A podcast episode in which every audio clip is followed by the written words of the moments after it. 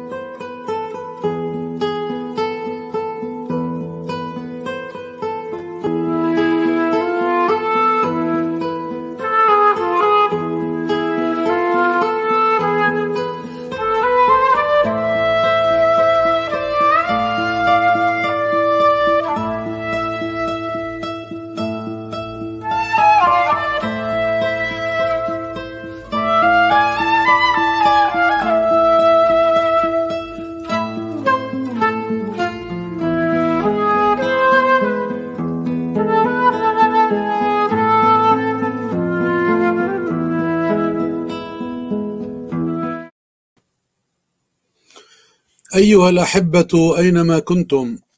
في وطننا العربي أو في الوطن الكوني؟ السلام عليكم ورحمة الله وبركاته. باسمي الشخصي وبالنيابة عن زملائي في المركز العربي الأمريكي للثقافة والفنون أرحب بكم جميعا إلى أمسية جديدة من الأمسيات الثقافية. التي ثابرنا على تنظيمها منذ ما يقرب من خمس سنوات. وقد وضعنا نصب أعيننا غاية أولى وهي مد جسور التعاون الثقافي بيننا في هذا المنقلب من الأرض وبين أمتنا العربية ونسعى من خلال ذلك إلى الحفاظ على تراثنا العربي. وثقافتنا العربية ولغتنا العربية وإبقائها فاعلة ونابضة بالحياة حتى لا تضيع وتضيع معها الهوية. وغني عن القول أيها الأحبة إن تراثنا هو هويتنا وثقافتنا هي هويتنا ولغتنا أيضا هي هويتنا. أيها الأحبة منذ أن وعينا الدنيا وكلما عصفت بنا الأزمنة والأزمات وكلما ضاقت بنا السبل ترانا نلجأ إلى الآية الكريمة إن الله لا يغير ما بقوم حتى يغيروا ما بأنفسهم حتى جعلنا منها مقولة ترافقنا في حلنا وترحالنا. وأعتقد أيها الأحبة أنه ما من أمة تحتاج إلى التغيير كما نحن. العالم كله يتغير وفي عصر السرعة والتطور التقني والعلمي الهائل والثورة الرقمية العظيمة بات التغيير سمة الحياة اليومية. لقد تطور العالم خلال أقل من نصف قرن من الزمن أكثر بملايين المرات مما شهده هذا العالم منذ نشأة الكون. يا الله كم تغير كل شيء إلا نحن. يا الله كم تطور العالم إلا نحن. ترانا هكذا بين ماء المحيط وماء الخليج غارقين في دوامات من التقاتل والتنافر والتنابذ فكأننا في دواخلنا نحمل عكس ما نحب. ما أصدق الشاعر العراقي مظفر النواب حين قال قتلتنا الردة قتلتنا الردة قتلتنا أن الواحد منا يحمل في الداخل ضدة. أليس غريبا ومحيرا ما نشهده في عالمنا العربي. الكون من حولنا يدور ويتغير ومع كل دورة وكل تغيير ينتج تطورا مثيرا للدهشة. أما نحن فقابعون في مواقعنا لا تحركنا إرادة التغيير بل الرغبة في الاستفراد والانتقام. تتنازعنا هواجس لا تحصى. قوامها الأنانية والتشرذم والانهزام. نحن في دواخلنا مهزومون حتى النخاع. وبدل من أن وبدلا من أن نتوحد حول فكرة الوطن صرنا نتباهى بأننا أصبحنا اثنتين وعشرين دولة. وبدل أن نكون أمة واحدة صرنا امما شتى لا تجتمع حتى على قضاياها قضاياها المقدسة كقضية فلسطين مثلا. وبدل أن يكون الدين عامل تأطير وتلاق جعلنا منه طوائف ومذاهب تتقاتل في تتقاتل فيما بينها على جنس الملائكة فيما العدو يتربع متباهيا باغيا متسلطا يتنقل بين ظهرانينا كأنه من أهل الدار. أيها الأحبة ترى ما السر فيما نحن فيه؟ ولماذا لا نتغير مثل ما يتغير العالم حولنا؟ وهل هناك من إمكانية لإحداث خروق مضيئة في هذا الجسد العربي المتهالك والمظلم؟ وطالما نعلم أن أي تطور مجتمعي أو علمي أو فكري أو ثقافي لا يمكن أن ينتج إلا عبر إحداث تغيير جوهري في بنيتنا في دواخلنا في ذواتنا. فماذا ترانا فاعلون؟ وكيف يمكن اذا أن نغير ما حولنا؟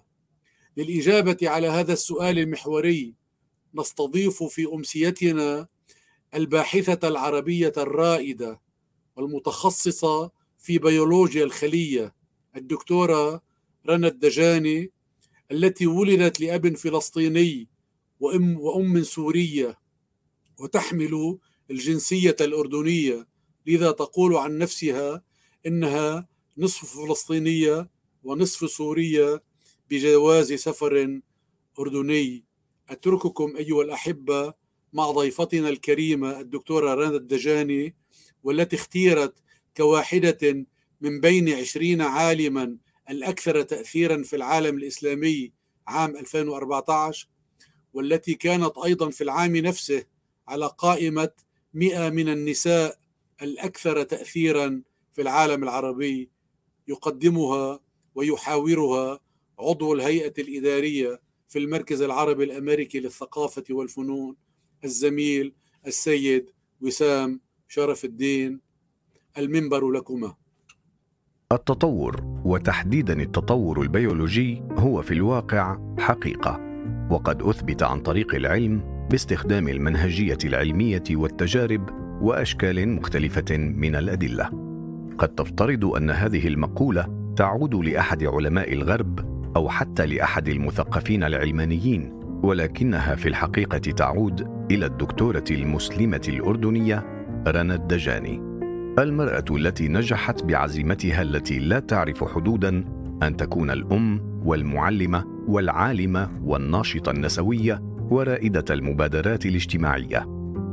من هي رنا الدجاني؟ وما طبيعة البصمة التي تركتها في عالمنا؟ ولدت رنا الدجاني لأب فلسطيني وأم سورية، ولكن عند السؤال عن هويتها تصف رنا نفسها نصف فلسطينية ونصف سوريا بجواز سفر أردني. كان لنشأتها أثر واضح على نجاحها إذ عزمت والدتها على حث أولادها على القراءة والاطلاع فامتنعت عن اقتناء تلفاز في المنزل ما جعل رنا تعشق القراءة. ما ساعدها على تطوير شغف وفضول للمعرفة منذ طفولتها. اتمت تعليمها الثانوي بمعدل عال سمح لها بدخول كلية الطب ولكنها لم تجد نفسها فيها وسرعان ما انتقلت إلى كلية العلوم في الجامعة الأردنية لتحصل على البكالوريوس والماجستير من الجامعة ذاتها عام 1992 ثم انتقلت إلى الولايات المتحدة الأمريكية للعمل كباحثة مساعدة في جامعة آيوا عام 2000 وحصلت منها على الدكتوراه في البيولوجيا الجزيئية عام 2005 عادت رنا إلى الأردن لتعمل كأستاذة مساعدة في الجامعة الهاشمية واستطاعت أن تؤسس بتلك الجامعة مركزا للدراسات والأبحاث تحت إشرافها عام 2011 تركزت أبحاثها حول فهم الإشارات بين الخلايا ودراسة الارتباط على مستوى الجينوم فيما يتعلق بمرض السكري والسرطان والخلايا الجذعية. كما خصصت بعض أبحاثها لدراسة الوراثة عند بعض الأقليات الأردنية مثل الشيشان والشركس وتعتبر أبحاثها مرجعية في هذا المجال.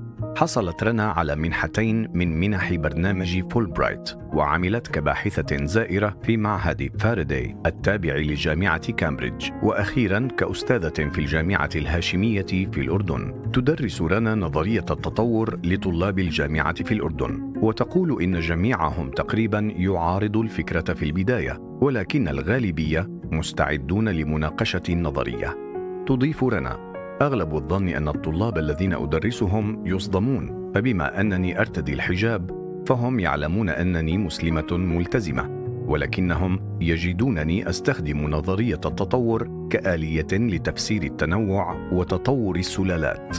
وأتحدث عن تشارلز داروين كعالم أسهم في فهمنا لنشوء الحياة وتنوعها على الأرض. ودائما أكون أنا أول شخص مسلم يقابلونه يؤمن بهذه الأفكار ويرددها. لم تقتصر الحياة المهنية لرنا على التعليم والبحث العلمي فقط إذ ساهمت في تأسيس أكاديمية العالم الإسلامي للعلماء الشباب وأسست شبكة الدعم وإسناد المرأة وهي مبادرة تهدف إلى تقديم الدعم للنساء وإيجاد الحلول للمشكلات التي تواجهها المرأة العربية. إضافة إلى ذلك أنشأت مشروع نحن نحب القراءة والذي يهدف إلى غرس حب القراءة عند الأطفال من خلال تدريب متطوعين محليين من رجال ونساء من مختلف الأعمار على القراءة للأطفال بهدف تغيير العقليات من خلال القراءة وإنتاج جيل من صانعي التغيير.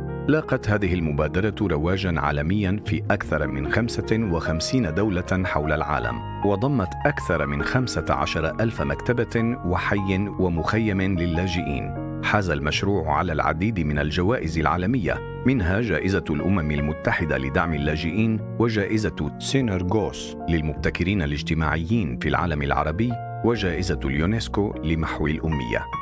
خلال سنوات مسيرتها المتميزة حصلت رنا على العديد من الجوائز العربية والعالمية منها جائزة المؤسسة العربية للعلوم والتكنولوجيا وجائزة جيكوب كلاوس لريادة الأعمال الاجتماعية ونجمة الأردن للعلوم وجائزة زمالة هارفارد رادكليف والجائزة الذهبية لجمعية المرأة العربية وغيرها.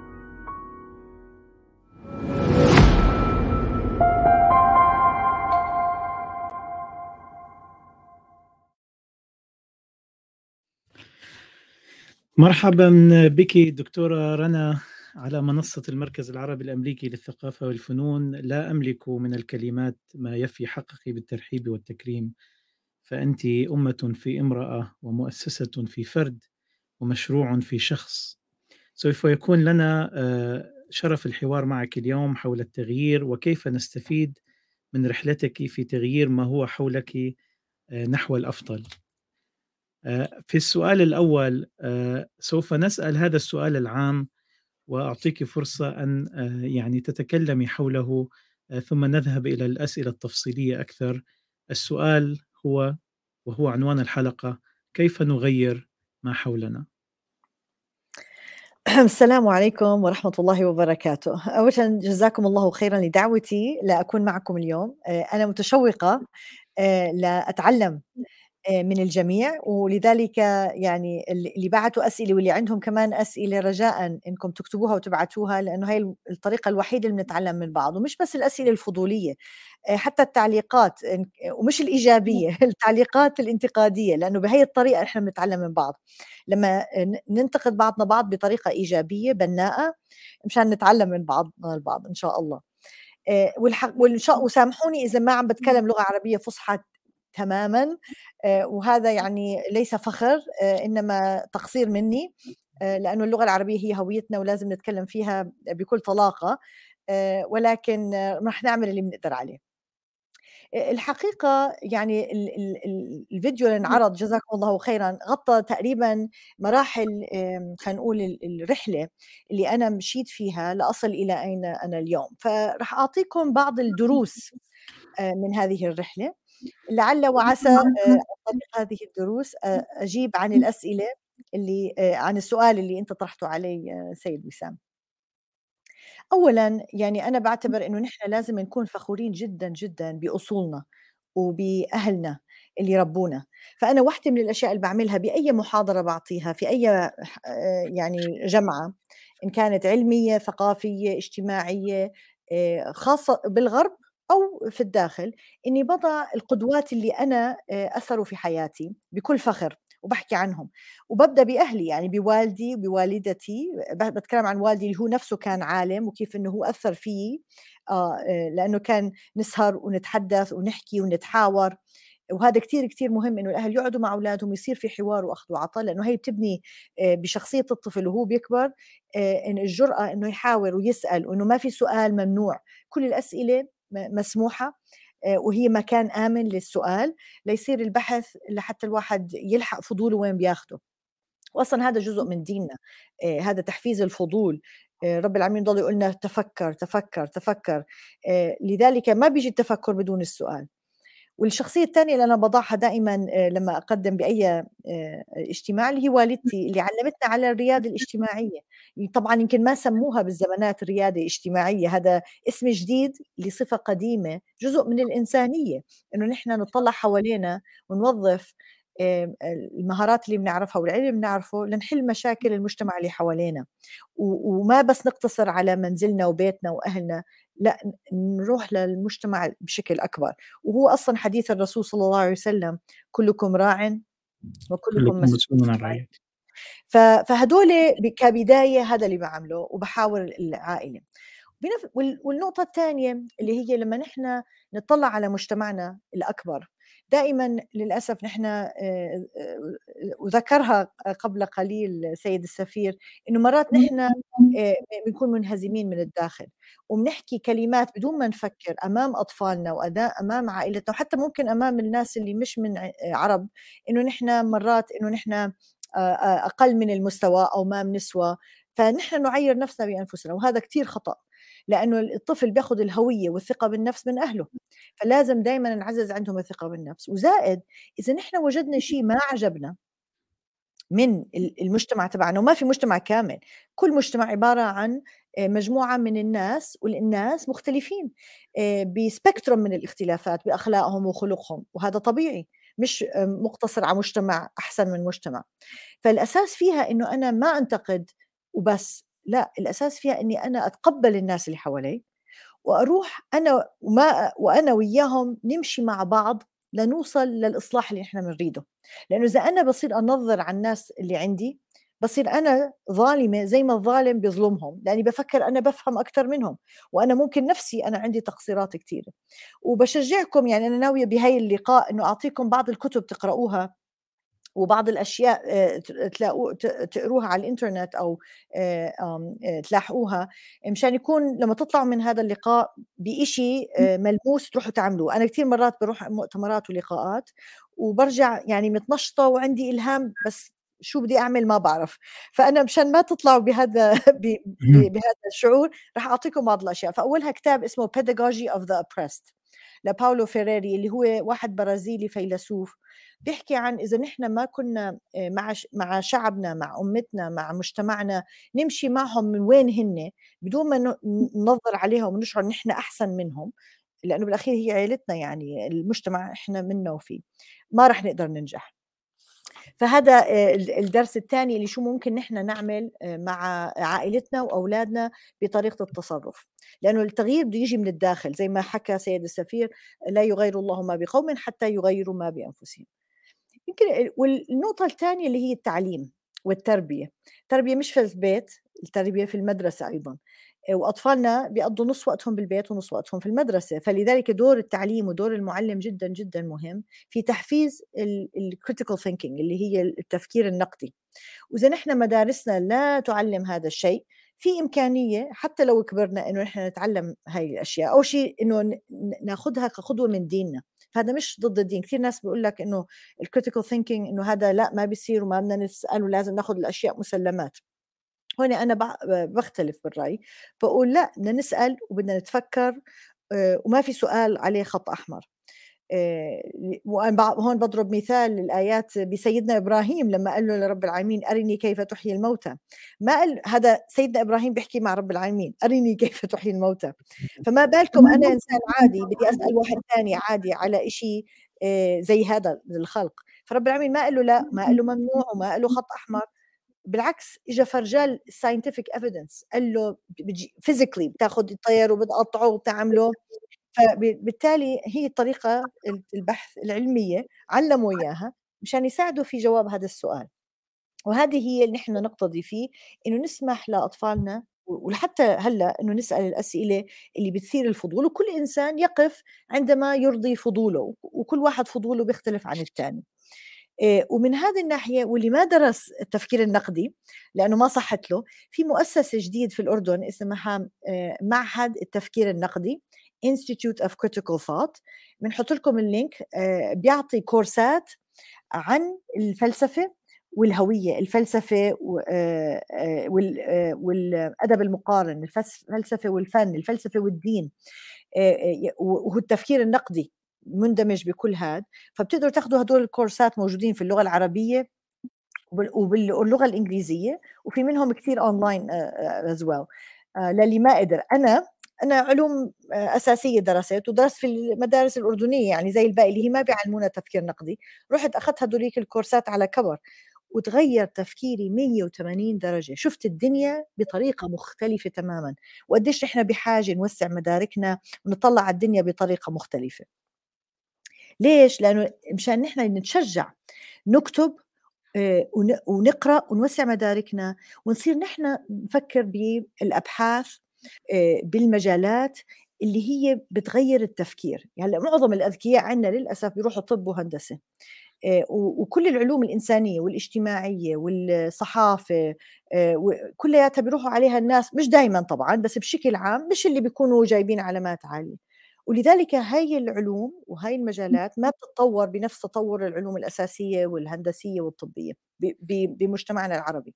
واللي بيدفع الثمن إنه نحن ترى المجتمع ما بينبنى على التكنولوجيا والعلم المجتمع بينبنى على التكنولوجيا والعلم وعلى الفكر والأهم الفكر. ونحن قد ما تسارعنا ما رح نقدر نلحق العلوم والتكنولوجيا بالعالم هن سباقين. إنما بالفكر ممكن نحن مش بس نلحق نحن نعطي حلول للعالم كله لأنه العالم الآن مف... عنده فخر لل... وعنده فجوة بالفكر وبالفلسفة. فنحن ممكن كمجتمع آه، من ثقافتنا وحضارتنا وفكرنا الإسلامي العربي نجي بحلول وهذا نقدر نعمله. بس بدنا اذكيائنا يروحوا علم اجتماع يروحوا فلسفة يروحوا علوم إنسانية صحافة تاريخ جغرافيا ويعملوا دراسات علينا آه، لنحن نفهم أنفسنا مشان نحلل تحدياتنا ونطلع حلول إلها وبعدين ممكن هي الحلول نصدرها للخارج. وبجي هلأ على النقطة الثالثه اللي هي البحث العلمي. أهمية البحث العلمي ما يعني ما بنقدر نحكي عنه هلأ حتى بعلوم الاجتماع كله مبني على البحث العلمي. بس خاصة اليوم نحن بحاجة للبيج داتا يعني إنه أي مشروع بدنا نعمله حتى لو بدي أفيد بس مجتمعي مش على مستوى بدي أبني مصنع ولا بدي أبني جسر حتى على مستوى إنه بدي أفيد مجتمعي لازم أبنيه على البحث العلمي وعلى ال data ألم data ومش بس آخذ ال data من من برا الناس شو بتدرس عني الغرب. لا أنا أعمل دراسات وأطلع ال data تبعتي لأني أنا أدرى أشرح ال data وأفهم وأحللها من مجتمعي. لأطلع بهذه الحلول. والشق الثاني إني أعمل يعني reaching out أمد إيدي للعلماء اللي بالخارج الوطن العربي. نحن بالوطن العربي يعني عندنا خلينا نقول شبكاتنا بس نحن بحاجة عندنا مليان علماء عرب آه، في آه، في المهجر. فلازم نحن نتواصل معهم. لذلك آه، جمعية الجمعية التقدم العلوم والتكنولوجيا في العالم العربي. عبارة عن شبكة من العلماء في المهجر. بنوصلهم مع العلماء في البلاد العربية مشان يصير في تعاون تناصح بيناتهم مشان نستفيد من بعضنا البعض. فجدا مهم ان نحكي عن بعضنا ونساعد بعضنا البعض. وهون بيجي على النقطة الرابعة اللي هي الريادة الاجتماعية. إنه نحن الريادة الاجتماعية مش انه أنا أطلع حل زي band-aid لمشكلة بشوفها لأنه هي رح تكون مؤقتة ومش م... ليست مستدامة. إنما لازم نفكر بطريقة بسموها هلأ system change إني أغير كل النظام. كيف أنا بغير كل نظام؟ إني بلاقي وين الجذور أو المناطق الحرجة. إذا غيرتها أنا بغير كل النظام. فإذا صلحتها بكون بصلح كل شيء لأنه أنا دقرت بالمكان الحرج. وهذه طريقة التفكير اللي لازم نفكر فيها. وفي كمان كتاب اسمه Systems Work for Systems Change لفرانسوا بوسيني. ببعث لكم إياه كمان. آه وهذا بيقول كثير كثير بيحكي عن كيف بدنا نعمل هذا التغيير. وكيف نلاقي هدول الفجوات أو هي المناطق الحرجة مشان نعمل التغيير لنصنع التغيير. وهي بتبدأ من الجذور يعني أبدأ من الناس مش إنه أنا مش توب داون يعني مش من الفوق لتحت هو مهم فوق لتحت بس لحاله ما بكفي ومش البداية منه هذاك بيجي بعدين. الأهم إنه أبدأ من الجذور من تحت لفوق آه، وأبدأ بشيء صغير وهذا الشيء صغير بيكبر وبعدين بيصير شيء كبير فلازم يكون في استراتيجي واستراتيجي آه، بتفكر لبعيد إحنا دائما مجتمعاتنا من التغيير يصير بكرة. اليوم يلا بكرة بسرعة. ترى التغيير الحقيقي بياخذ وقت. آه، فلازم نطور بالنا ونفكر على مدى بعيد ونتذكر حديث الرسول صلى الله عليه وسلم إنه لا تحقرن من المعروف شيئا. نبدأ صغير وهو لحاله الأشياء بتتغير. وراح أنهي بخامس نقطة اللي هي آه، الدفاع عن الحقوق. وإذا شفنا إشي غلط نحكي ما نتحرج لأنه هذا حق. وهي بدها جرأة. وجرأة وبدها ثقة بالنفس. فإن كان عم ندافع على حريات الناس المظلومين آه، في العالم إن كان عن المرأة أو الأقليات بغض النظر. آه، زي ما الغرب بيقول لك if you see something say something. نفس الشيء إذا نحن شفنا إشي غلط لازم نحكي. وترى لما يكون الأصوات كل واحد بيحكي صوت صغير بتتجمع الأصوات وبتصير قوية. زي نقطة المي واحد بيقول لك شو نقطة المي بالمحيط؟ بيقول لك ما هي شو هو المحيط إلا بلايين من النقاط. آه، فإذا كل واحد بيرفع صوته وبيحكي طبعا بدها استراتيجية. وبدها فن وبدها تدريب وهي لعبة آه، كتير شاطرين فيها الغرب. نحن مش مش شاطرين فيها نحن عندنا كتير عواطف وبنحكي ما من بنتروى وبنعمل استراتيجي فهي كتير من النقاط المهمة اللي لازم نشتغل عليها نتعلم من الخبراء. مش غلط أنا بتعلم من كل الدنيا وباخذها وبقولبها بالقالب اللي بتناسبني أنا لأتعلم فيها. آه، فهيدي جدا مهمة. وفيها لنا صوت آه، في العالم. وناس تسمعنا. وأظن مع كوفيد وكورونا صار في فرصة. يعني كوفيد بينت إنه كيف العالم آه، فيه كثير تشققات وإنه كلياتنا زي بعض ترى متطور وغير متطور نامية ومش نامية البلاد شمال وجنوب آه، كل العالم عنده تحديات. وبالتالي آه، هي لازم تعطينا نقول هذا الإيجابي من الكورونا إنه يكون عندنا جرأة وثقه بالنفس إنه نحن ممكن نطلع حلول ونساعد أنفسنا ونساعد الغرب كمان ويكون لنا صوت ويصير في تغيير إن شاء الله. آه، وهذا التغيير رح نقوده كلياتنا مع بعضنا البعض ومش بس للعرب وللمسلمين ترى للإنسانية.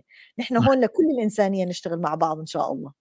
وبتوقف وبستنى الأسئلة والانتقادات مشان نتعلم مع بعضنا البعض إن شاء الله. شكرا شكرا دكتورة. اولا الكتب التي ذكرتها الدكتورة وال links راح تكون موجودة بال description وبال comments if not during the live broadcast. إذا مش خلال البث بعد البث إن شاء الله. شكرا لك دكتورة على هذه النجتس بسموها يعني إعطائنا شيء هوم ورك يعني واجبات ما بعد ما بعد المحاضرة لأن آه، حتى آه، يعني نروي عطش فضولنا آه، حول ما تقولين أكثر. وثانيا أعد كل يعني الجماهير والمشاهدين الذين تركوا تعليقات أو أسئلة بأننا سوف نأتي على كل واحدة من هذه الأسئلة ونسألها ونقدمها للدكتورة رنا. في وقتها مثلا في بعض الأسئلة حول نظرية التطور سوف نسألها عندما ندخل في ذلك المحور. فشكرا لكم وعليكم بالكتابة المزيد من هذه الأسئلة. آه، دكتورة رنا في محور آخر سوف ندخل فيه الآن وهو حضرتك عملتي كمدرسة في في التدريس الثانوي في عمان وفي التدريس الجامعي في أمريكا وفي عمان. ما هي أهمية دور المدرس من خلال تجربتك في إعادة بناء العقل العربي؟ وهل أنت متفائلة من تطور المنهج العلمي المناهج العلمية في بلادنا؟ يعني دور المعلم جدًا، جدًا مهم، أكتر من أي شيء تاني ترى، أكتر من الصف والشكل وال وال والغرفة الصفية، هذا كله بيروح وبيجي، دور المعلم هو يعني خلينا نقول عمودي آه، كتير مهم. آه، معلمينا بدهم تدريب لأنه هن إذا ما هن تعلموا بالطريقة هاي ما راح فقدوا الشيء لا يعطيه. فهن بحاجة لتدريب. آه، والتدريب إذا ما تعطيهم الحكومة أو المؤسسات اللي اللي اللي هذه هي مفروض وظيفتها آه، الانسان بيقدر هو لحاله يروح يقرأ ويتنور ويتعلم آه، كيف شو هي أساليب التدريس اللي بتحفز التفكير النقدي اللي بتحفز السؤال وبنسميه بتخلي الطالب يتعلم عن طريق problem solving أو بنسميه problem based learning. تمام؟ شو يعني problem based learning إنه أنا ما بروح بعطي والله المعلومات للطالب لا أنا بطرح عليه مشكلة بقول له تعال أنا وياك نروح نلاقي كيف نحل المشكلة وعلى الطريق ونحن رايحين نحل المشكلة نتعلم وبنضطر نحن بنختار آه، لأنه بدنا نحل المشكلة هذا اللي بيدفشنا هذا الدافع اللي بيخلينا نروح نفتش على المعلومة. فعوض ما أنا أروح أقرأ الكتاب لأنه واجب لأنه في امتحان وأنا زهقانة بصير أنا بفتح الكتاب بدي أقرأه لأنه أنا بدي أروح أحل المشكلة. فنفسه قرينا الكتاب بس الفرق بين إني أقراه لأنه بدي أحل مشكلة فبالتالي في دافع داخلي من إنه أنا بدي أقراه لأنه المعلمة طلبت أو لأنه في امتحان اللي هو دافع خارجي. فكل التعليم لازم يتركز إنه كيف أنا أحفز الدافع الداخلي اللي هي إنه الطفل أو الطالب هو بده المعلومة ليشفي فضول أو حاجة بداخله. وفي مليان هلا على الإنترنت واونلاين وكتب وبالإنجليزي واحد بيقدر يترجم للعربي وفي كورسات يعني مجانا موجودة. كيف أحفز هاي الأشياء؟ أو حتى لما نحن ناخذ كورس مع حدا تاني بنشوف هذاك كيف درس والله التدريس طريقة تدريسه حلوة بتعلم منه وبصير أنا أدرس بهي الطريقة. ف problem-based learning واحدة منهم. في طريقة ثانية بالتدريس اسمها service learning ونحن هذه طريقة من 30 سنة أو 40 سنة هلأ صار بدوها بجامعة واشنطن بسياتل. بس آه، نحن آه، هلأ بنمارسها عندنا بالأردن بالجامعات وممكن على مستوى المدارس اللي هي عوضنا الطفل يقعد بالصف زهقان وبيطلع بالمعلمة ومعروف علميا ما بيستوعب ال 10% من اللي بينحكى. أنت شو بتعملي كمعلمة آه، أو مدرسة؟ بتقولي للطالب هذه المعلومات اللي كنت أنا بدي أدرسك إياها بالمحاضرة آه، ما راح ادرسك إياها. أنت مسؤوليتك تروح تدرسها لفئة من المجتمع بحاجة لهي المعلومة أو هدول المهارات. فأنا بقلب دور الطالب من إنه يكون هو متلقي ليصير هو المعلم هو المعطاء. طبعا تعرفوا مين بيتعلم أكثر واحد المعلم لأنه بيروح بيحضر الدرس وبيحضر للأسئلة فهو أكثر واحد بيتعلم. فأنت قلبت الطالب هيك فبيروح الطالب بيقرأ لأنه بده يحضر بده يدرس فئة من المجتمع بحاجة لهذا العلم. فحسب شو هي المادة. فمثلا لو إنه مادة رياضيات وحساب وأك... يعني مثلا اكاونتنج ممكن أنا أروح أقول للطالب أنت عليك تروح تعلم ستات البيوت في حارة معينة كيف يعملوا حساباتهم آه, آه ويجمعوا ويطرحوا ويعملوا. فتخيل هذا بينزل على المجتمع بدق الباب بيساعد آه، هدول ربات البيت كيف يحسبوا الحساب. هو بيتعلم كل ال accounting والرياضيات فهو هون حصل ال learning التعلم والخدمة صارت إني أنا خدمت هاي الفئة من المجتمع. وبصير المجتمع يقدر الطالب مش يعتبره عبء وإنه هدول خريجين بيقعدوا علينا عبء. بيشوفوا فيهم شيء بيقدروا يساعدوا والطالب لما يتخرج من الجامعة أو من المدرسة ما بيقعد بالبيت بيقول أنا مش ملاقي وظيفة بيكون وجد طريقة already في المدرسة أو في الجامعة كيف يوظف المهارات اللي درسها ليخدم مجتمعه اللي هي أصلا ال vision لكل جامعة أو مدرسة مؤسسة إنه أنا أخرج آه، طلاب يكونوا آه، يعني مواطنين آه، يساعدوا في تقويم وبناء المجتمع اللي حواليهم. فهي مثالين لطرق وأنا هدول ما درستهم. أنا رحت قرأت لما بديت أدرس وشفت إنه في سكيزوفرينيا بين شو بندرس بالجامعات وشو بيصير برا بحثت شو في أساليب تعليم ممكن أنا أتبناها وأستخدمها. فهي دعوة للمعلمين والمعلمات آه، يفتشوا ويطبقوا وبعدين يصيروا هن المصباح خلينا نقول اللي يعطي هذه المعلومات وهي الطرق والأساليب لزملائهم وزميلاتهم في العمل. شكرا دكتورة. دكتور علي عجمي يجدد تحيته بك آه، دكتورة السيدة جمانة كرم إياد كل التقدير والاحترام. الشاعرة سارة بشار الزين بوركت بوركت رحم ربتكم. طاب الأصل وطاب النسل ولديها سؤال أطرحه الآن. أولا تحية لجمالك ورقيك وثقافتك وفكرك. ونحن بالصدق بحاجة إلى أن تتكاثري من حولنا كي نطمئن أو نطمئن على مستقبل أو نتطمن على مستقبل الأمة. وسؤالي هو ما مدى التقاء منهجيتك في تكوين الذات الواعية والمدركة مع ما يقدمه سادغورو المعلم الروحي الهندي من سلوكيات عملية ترتقي بالذات الإنسانية؟ إذا الخط مش واضح دكتورة ممكن آه، تعملي full screen لل لل output screen by double click on it لا لا شفته. شكرا جزيلا. أول شيء شكرا. على هذا السؤال لأنه الحقيقة هيك بتعلموني شيء جديد.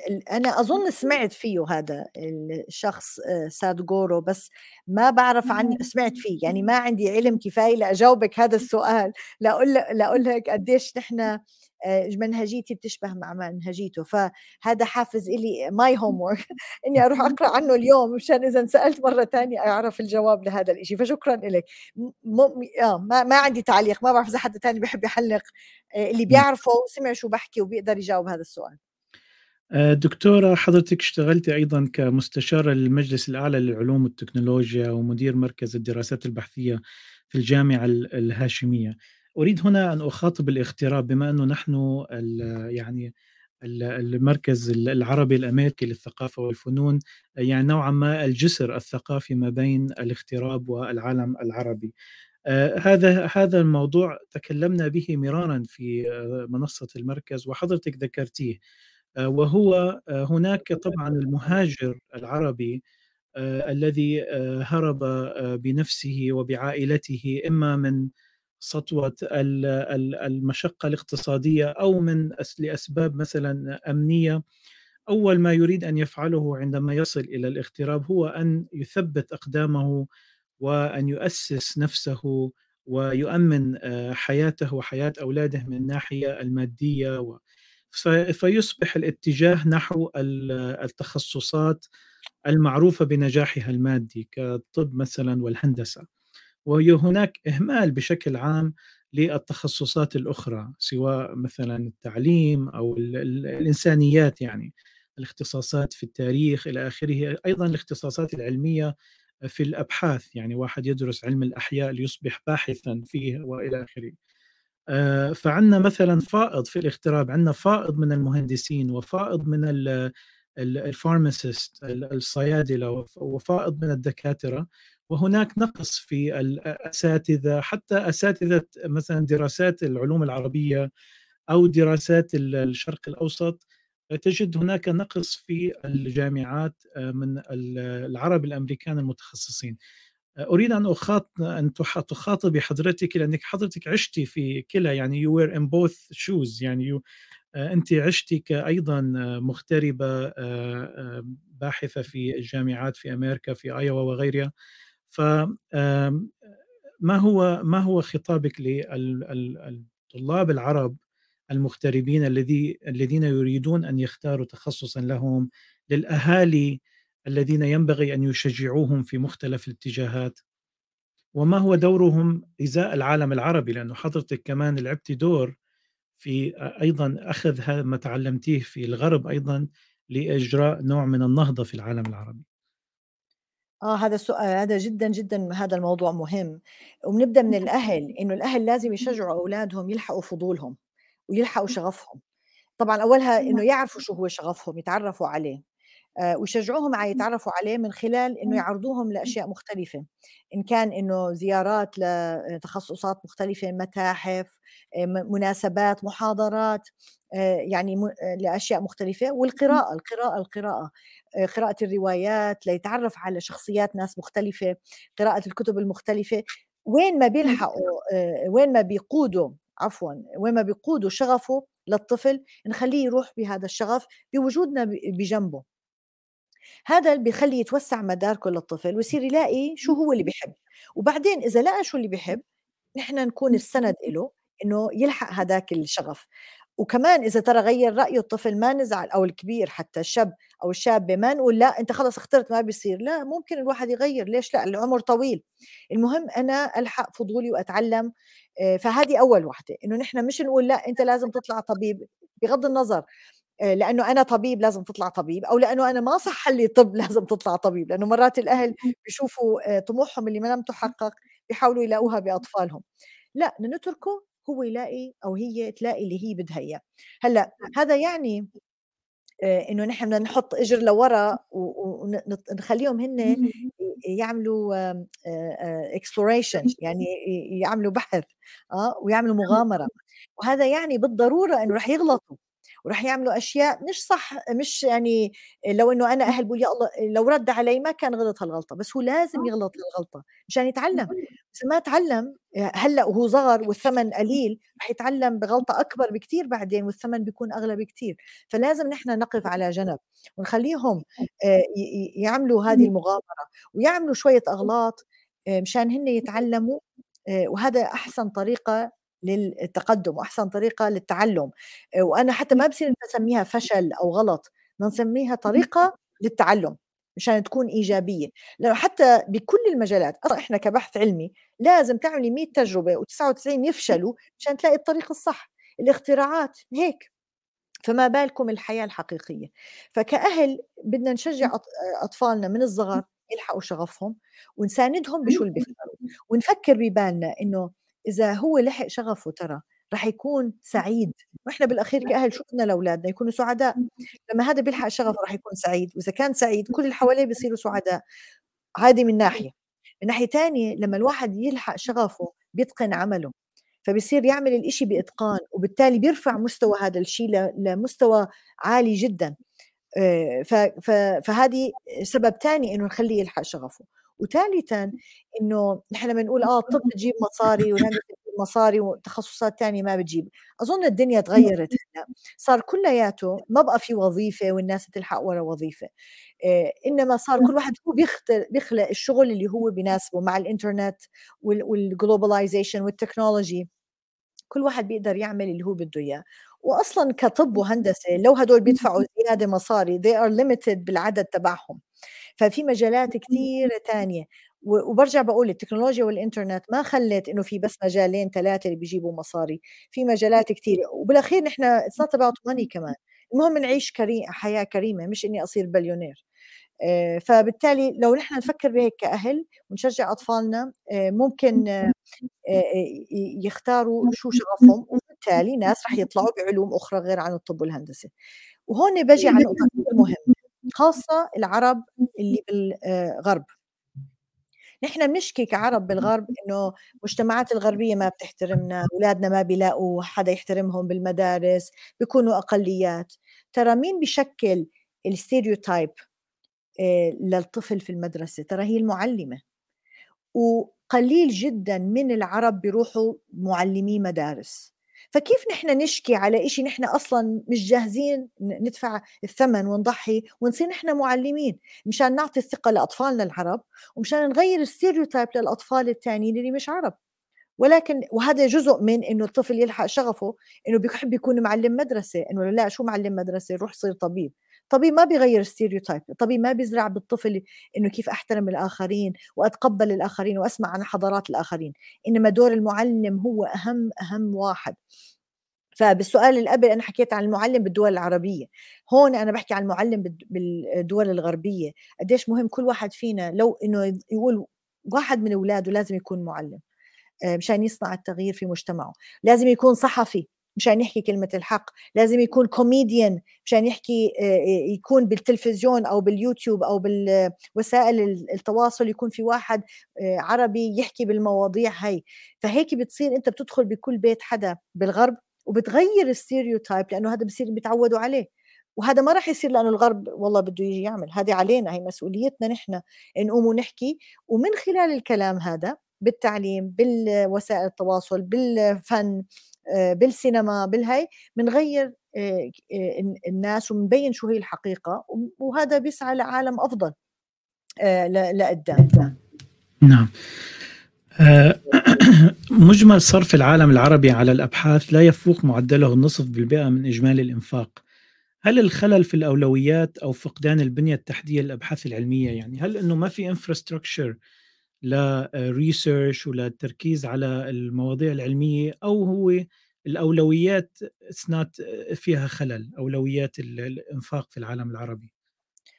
آه هذا سؤال كثير مهم. الحقيقة لا يعني أنا برأيي آه، إنه الخلل في تقدم العلوم والتكنولوجيا في العالم العربي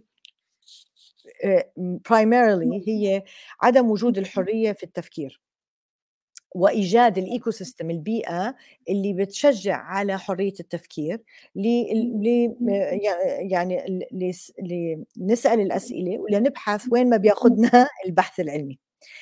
هلأ ويترتب على هذا إنه الناس المسؤولين اللي هي البيروقراطية إنه الناس اللي في أماكن المسؤولية في الجامعات وفي المعاهد البحثية إنه تكون قاعدة بهي المقاعد الإدارية اللي هي بتاخذ القرارات يكونوا هناك لأنهم كفوا ولأنهم منتخبين مش لأنهم حدا آه، عملهم ابوينتمنت من فوق. لأنه لما أنا بدي أعمل بحث علمي أنا بدي أسأل سؤال ما بعرف جوابه.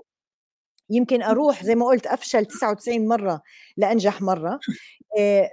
راح يحتاج صرف كثير ومرات على على المدى القصير ببين كأنه على الفاضي بس هو على المدى البعيد it pays off.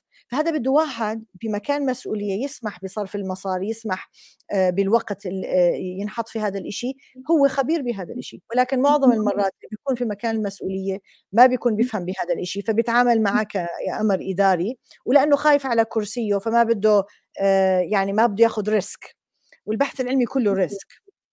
أنا برأيي هذا أهم سبب. آه، لأنه الآن أنت بتقدر تعمل بحث علمي مع collaborators بتقدر تعمل بحث علمي إذا أنا ما معي مصاري يعني مصاري بيجي ثانوي أنا بعتبر.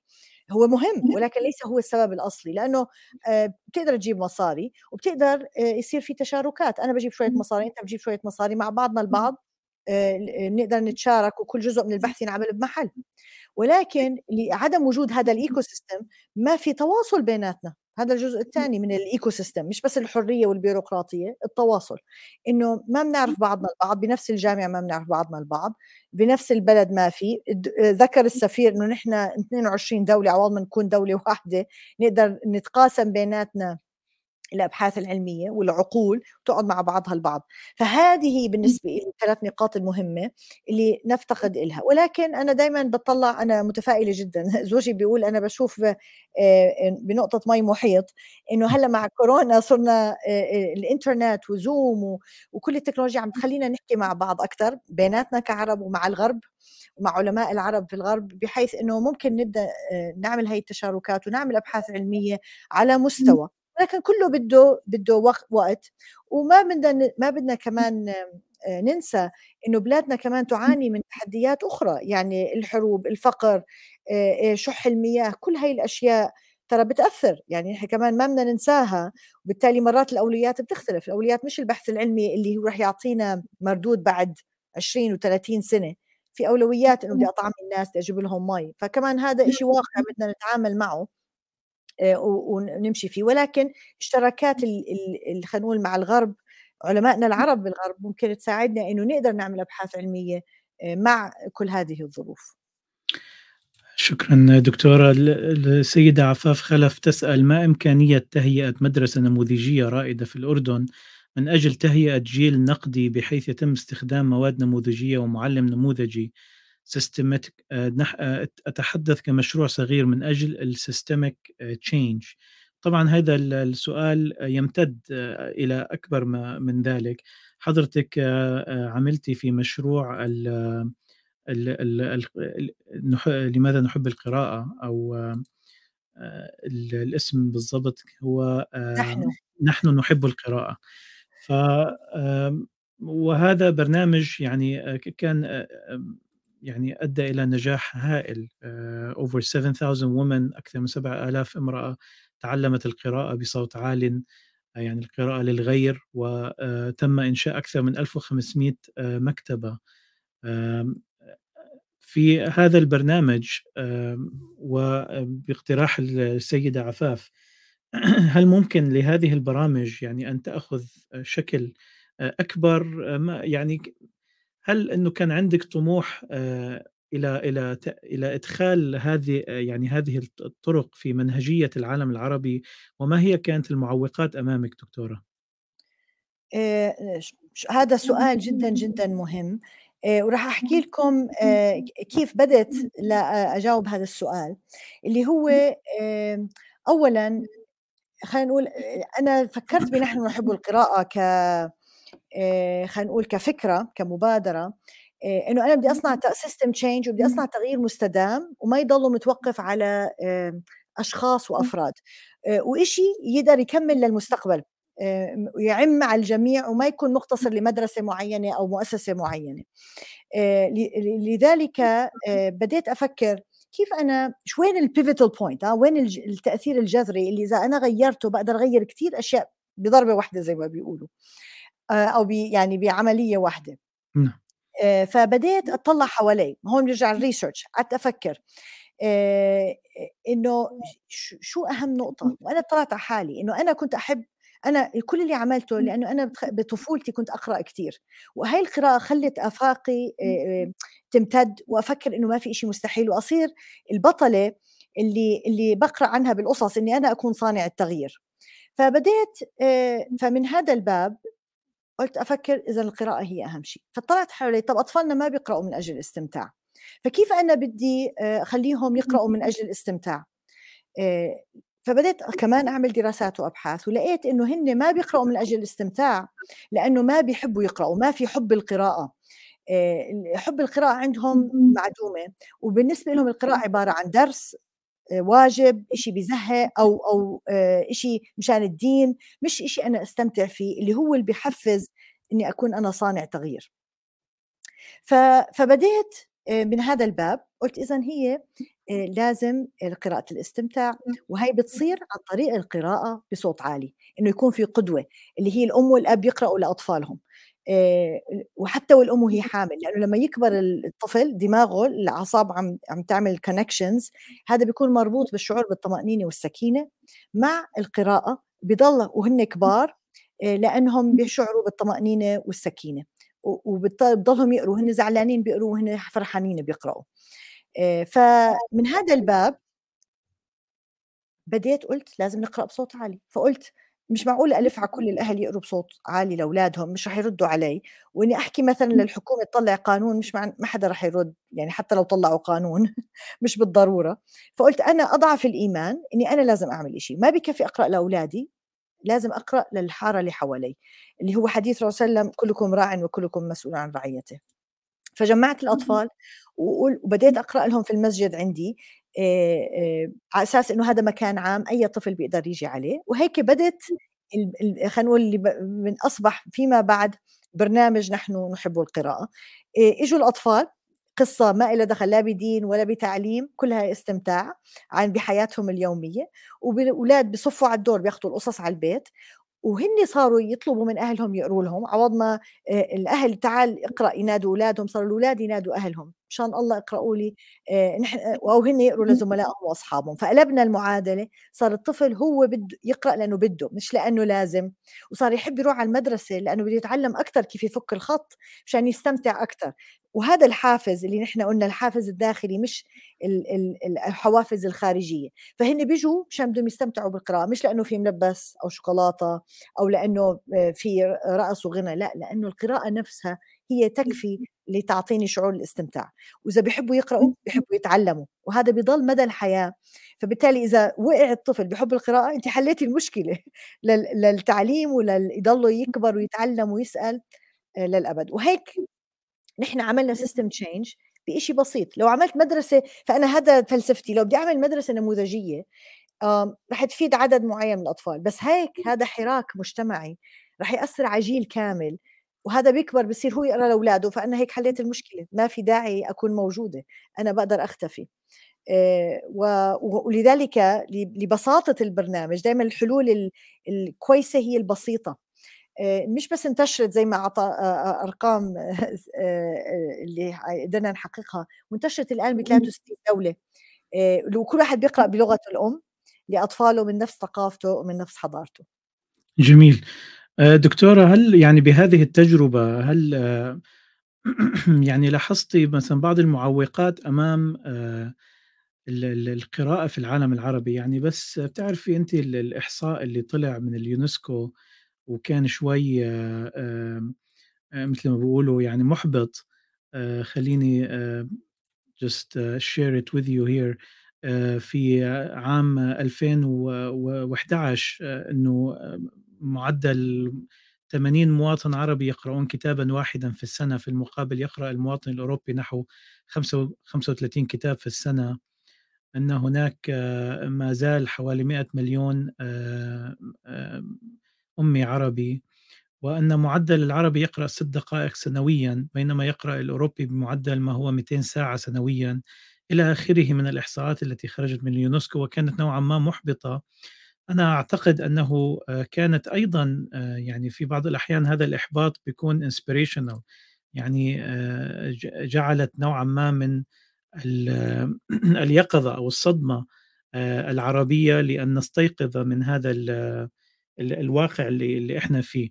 هل أنت بتجربتك يعني وجدتي ما هو الخلل في في واقعنا العربي الذي أدى إلى هذا الضعف في في القراءة معدل آه، ست دقائق سنويا يعني غير الجرائد. الجرائد معدلها حوالي 30 دقيقة يوميا آه، ولكن آه، في القراءات الثقافية معدل جدا قليل. حتى نسبة الكتب المطبوعة بتعرف في عندنا إشكالية أيضا الطباعة في العالم العربي. ما هي مثلا بعض الأمور اللي اللي ممكن فيها أن نغير من هذا الاتجاه؟ Just remember that you're muted. Yeah. آه الحقيقة يعني هاي الإحصائيات طلعت ويعني كمان أنا بحب نكون متفائلين زي ما أنت ذكرت وممكن هذه ما عم بتعد بالحقيقة قديش نحن بنقرا ترى. يعني أنا مع تحفظي على الإحصائيات والدراسات اللي معمولة لأنه مرات الاستبيان نفسه ما عم بيوصل للب الموضوع لي لي عن جد يقيس آه خلينا نقول مستوى القراءة ولكن هي بشكل عام أقل من غيرها يعني. هلأ الحلول هي قلنا أول حل بالنسبة لي اللي هي إنه آه اللي اكتشفناه إنه مش قصة قلة كتب. يعني هي مهمة ولكن بتيجي بالدرجة الثانية الحقيقة أنا حلل حللنا الم... خلينا نقول الموضوع هذا القراءة وقسمتها لثلاث مراحل. أول مرحلة اللي هي الأمية إنه نحن أصلا أعرف أقرأ. آه، هلأ بالوطن العربي نسبيا الأمية يعني قليلة. آه، في بلاد أحسن من بلاد. الأردن مثلا من أفضلها بس في بلاد للأسف لا كثير متدنيه متدنية. بس هاي أول مرحلة لازم نحن to address okay؟ فهي أول وحدة. آه، وفي كثير شغل بهذا الإشي من مؤسسات مختلفة عالمية ومحلية. ثاني مرحلة تجي مش الكتب مش قلة كتب هي الثالثة. تجي إني أنا أحب أقرأ وهيدي اعطوها مرة ترم اسمه A literacy يعني إذا الأولى الأمية illiteracy ثاني وحده A literacy اللي هي إني أنا ما أحب أقرأ. أنا بقرأ بس أنا ما بحب أقرأ فما بلجأ للقراءة ما معي كتاب بشنطتي طول الوقت وأنا بستنى بالقطار وبالباص وعند الدكتور ما بحمل كتاب معي. الكتاب بالنسبة لي هم.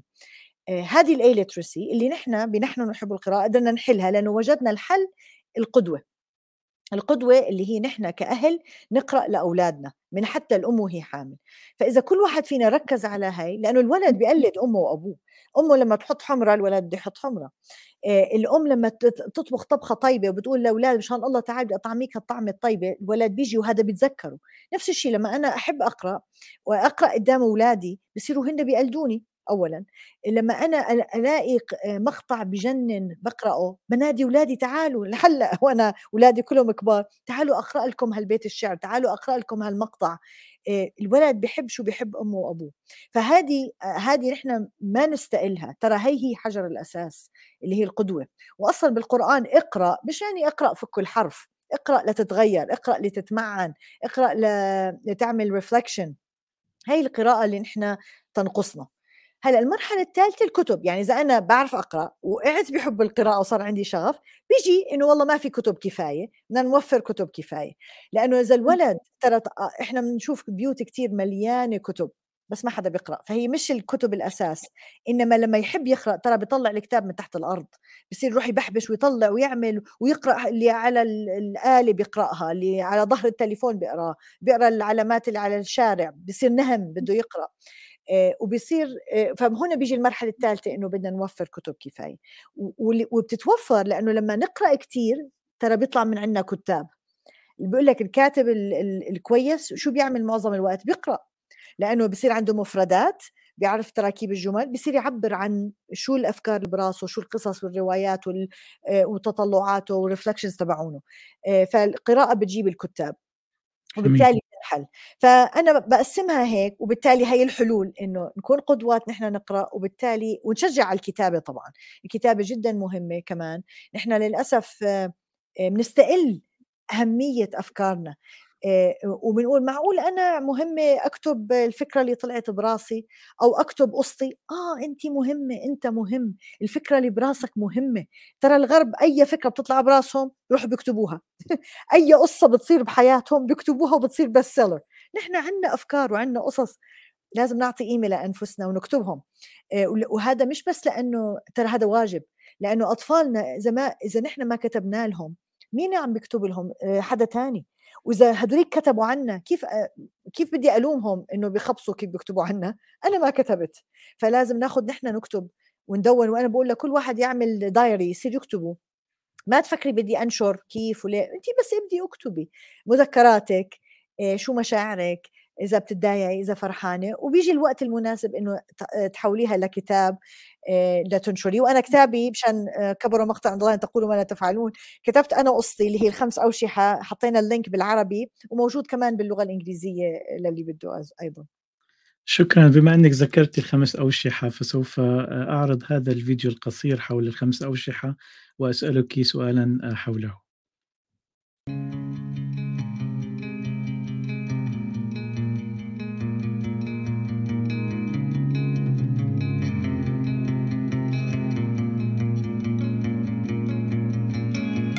اسمي رنا الدجاني. فأنا بلبس خمس وشاحات وهدول بيمثلوا أدواري المختلفة بحياتي أول وشاح بلبسه بكل فخر إني أنا أم. عندي أربع أولاد. ثاني وشاح إني أنا معلمة ومربية. كنت معلمة مدرسة عشر سنين واكتشفت فيها التحديات اللي بيواجهوها الأطفال والمعلمين والأهل وقديش دور المعلم مهم بعد الأم إنه يربي جيل المستقبل. ثالث وشاح إني أنا عالمة باحثة. ببحث في أمراض آه، السكري والسرطان في المجتمعات الشركس والشيشان في الأردن. وأيضا ببحث شو أثر التوتر والحرب على النفسية والفيزيولوجية والجينات للي بيعاني هدول الحروب. وهذه كلها دراسات ما عدا عملها من قبل. هي آه، من الرياديين على مستوى مش بس الأردن والموطن العربي وعلى مستوى العالم كلياته. المشاح الرابع أني أنا رائدة اجتماعية. ضمن حياتي في مختبري وفي حقل التدريس اكتشفت إنه أنا عندي علم وعندي آه، مهارات أنا بقدر فيها اخدم المجتمع الخارجي. فمن هذا الباب آه، انتبهت إنه الاولاد ما بيحبوا يقروا من أجل الاستمتاع. ولقيت السبب لأنه أمهم وأبوهم ما بيقروا لهم. فبديت في حارتي إني أنا أجمع الاولاد وأقرأ لهم وبديت في المسجد. وبعدها آه، هاي المبادرة اللي سميناها نحن نحب القراءة انتشرت الآن في 46 دولة حول العالم. دربنا أكثر من 7000 امرأة ورجل وأثرنا على فوق النصف مليون طفل. المشاح الخامس آه، أنا ما اخترته انعطالي لأني بكتب عن المرأة وتحديات المرأة وكيف دورها في المجتمع. فمن هذا الباب آه، آه، اختاروني كأكثر امرأة باحثة مؤثرة في العالم الإسلامي. وبديت في رحلة أقابل نساء ورجال من أنحاء العالم. وبذلك كتبت كتاب اسمه الخمس وشاحات. بحكي عن حياتي بس أهم شيء بحكي ما هي معنى النجاح للمرأة وللإنسان بشكل عام.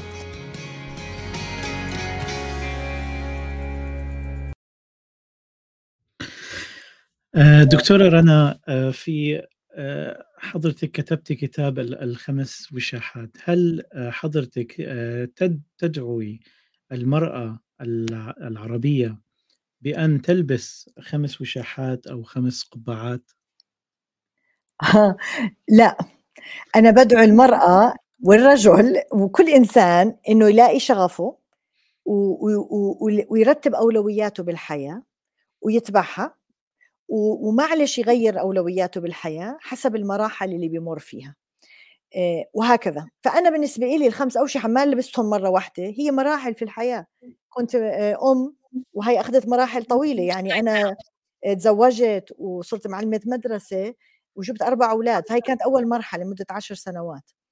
بعدين وكبروا أولادي بعدين رحت صرت باحثة. آه وكنت معلمة مدرسة مع أولادي آه فهي كانت سهلة إنه الواحد بيروح الأولاد على المدرسة وبتروحوا بكير بعدين صرت عالمة وباحثة وبعدين بعد 15 سنة رحت وبديت رائدة اجتماعية. فحسب شو المقومات اللي موجودة في الوقت الحاضر برتب أولوياتي. مع أنه شغفي كان أنه أنا بدي أصير عالمة وباحثة بس ما صح لي. فحطيت الحلم على جنب ضله مكتوب وأرجع له وصرت معلمة مدرسة. وتأقلمت مع هذا الإشي وبالعكس وأتقنت عملي وصرت أحسن معلمة مدرسة إن شاء الله يعني. بعدين لما صارت الفرصة وفي منحة رحت كملت الدكتوراه وصرت عالمة وباحثة فحققت الحلم هداك. الرياده نحن نحب القراءة والريادة الاجتماعية إجت بعدين لما انتبهت إنه في تحديات بمجتمعي ووظفت مهاراتي وعلمي إني أنا أطلع حل. وهي بدت صغير أقرب حارتي قعدت ثلاث سنين وأنا بقرأ بالجامع بحارتي بس. أنا والاولاد الصغار هال 20 ولد اللي بالحارة. ثلاث سنين لبعدين آه، بدأت تكبر واسسنا جمعية وصارت. ف فهي الفكرة اللي أنا بحكيها بكتابي بآخر جزئين هي مش إنه المرأة بدها تعمل كل شيء لا. المرأة لازم نحن نثق فيها ونثق برأيها ونثق شو هي بتقدر أولوياتها في أي مرحلة بحياتها ونعملها السبورت والسند لتحقق اللي هي بدها إياه بهذاك الوقت. فإذا وهذا تختلف باختلاف الإنسان وفي spectrum يمكن امرأة هي مبسوطة تكون أم وما بدها تعمل ولا إشي تاني وهذا اللي بدها تلمسه لازم نسندها وهذا أروع شيء ممكن تعمله. وممكن في امرأة تانية تقول لا أنا بدي أصير CEO أو بدي أصير رئيسة. كمان نسندها باللي بدها إياه. المشكلة بمجتمعاتنا العربية والغربية إنه المجتمع بيملي شو هو النجاح على المرأة؟ وبيلزمها إنها تلتزم بهذا التعريف للنجاح اللي المجتمع حطه عوض ما أثق فيها وأعطيها الحرية هي تختار شو معنى النجاح اللي هي بدها إياه. وهذا إجا كلياته لأنه منظومة المجتمعية هي منظومة ذكورية منظومة العمل. نعم. والنجاح يعرف من قبل المنظومة الذكورية إنه هو قديش أنا بجيب مصاري قديش أنا بالشغل لأنه هيك صار لما تركنا المجتمعات خلينا نقول الزراعية اللي كانت كل العيلة تشتغل وصار عندنا المجتمع الصناعة اللي طلع أول شيء الرجل. فكون آه، خلينا نقول مقومات العمل وشكل العمل زي هو أولوياته هو ما بيجيب أولاد هو ما بيطبخ الأكل المرأة اللي كانت تعمل هيك في البيت. فكون هاي المنظومة. لما المرأة فاتت الشغل ما قالت وقفوا شوي أنا يمكن عندي أولويات شوي بتختلف على الأقل في بعض مراحل حياتي. بمعنى أنا أنا امرأة عندي رحم أنا رح أحمل طفل يعني جنين الرجل ما رح يحمل جنين مع أنه في واحد مرة قال لي والتكنولوجيا رح تتقدم والرجل كمان يصير عنده رحم قلت له تمام أوكي بس يصير هذا بنحكي بالموضوع. بس هلأ المرأة اللي عندها بالتالي أكيد في مرحلة من حياتها أولوياتها رح تختلف. ولكن للأسف خاصة هاي المنظومة العمل آه، بدت بالغرب هي يعني she denied آه، شو أولوياتها وحطت حالها قولبت نفسها بالقولب القالب الموجود الذكوري.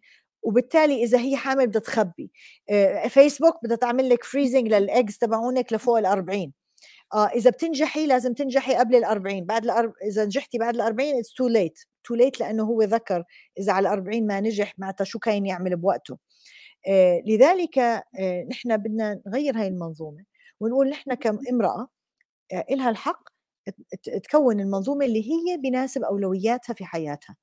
وهذه الأولويات كمان ممكن تتغير مش محطوطة بالحجر.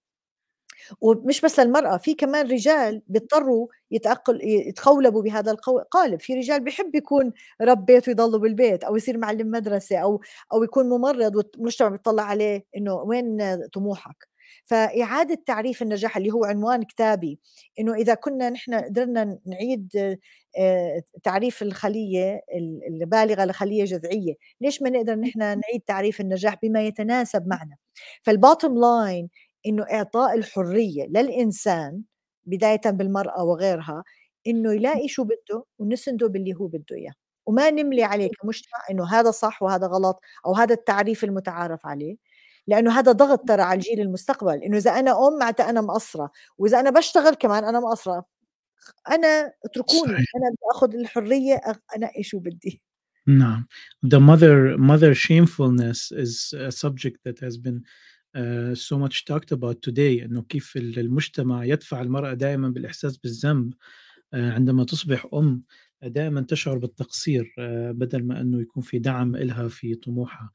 فإذا the right for the woman to actually have multiple hats. يعني حق المرأة في أن تكون لديها تعدد في الأوشحة إذا إذا شاءت وأن ندعمها في هذا الاتجاه. أنا ححاول إنه نتجه نحو ختام هذه الحلقة التي تجاوزت وقتها دكتورة رنا. فسوف أذهب إلى بعض أسئلة الجمهور. في ضمن سؤال الدكتور علي عجمي الذي يسأل فيقول طبعا نفس الكلام الذي الذي حضرتك بدأنا فيه الحلقة أنه كيف يمكن أن نغير ونتغير وما حولنا من حالة الانقسام والتشرذم والتقاتل التي حولنا في العالم العربي أريد أيضا أن أضيف لها أنه في حضرتك في التيد إكس ذكرت أن الهدف من حياتنا هو أن نعيش في مودة ومحبة مع الآخرين وعن ضرورة إصلاح ما حولنا والإيمان بقدرتنا على فعل ذلك. فكيف نقوم؟ يعني كيف نؤمن بدورنا في التغيير؟ رغم يعني كل ما نسمعه مثلا من سلبيات كيف نجعل الإيجابيات وهذا الطموح والقدرة على التغيير أن تطغى على تلك السلبيات؟ الحقيقة لازم نبدأ بأنفسنا. إنه يعني يمكن هاي بتبدأ تبدو بسيطة بس هي ترى هي الأساس. إنه أول شيء نحن نحب حالنا ويكون عندنا ثقة بأنفسنا وما يكون عندنا الشعور بالنقص. هي بتيجي مش بس لنفسي إني أنا أمد إيدي للي حوالي وأحسن الظن فيهم.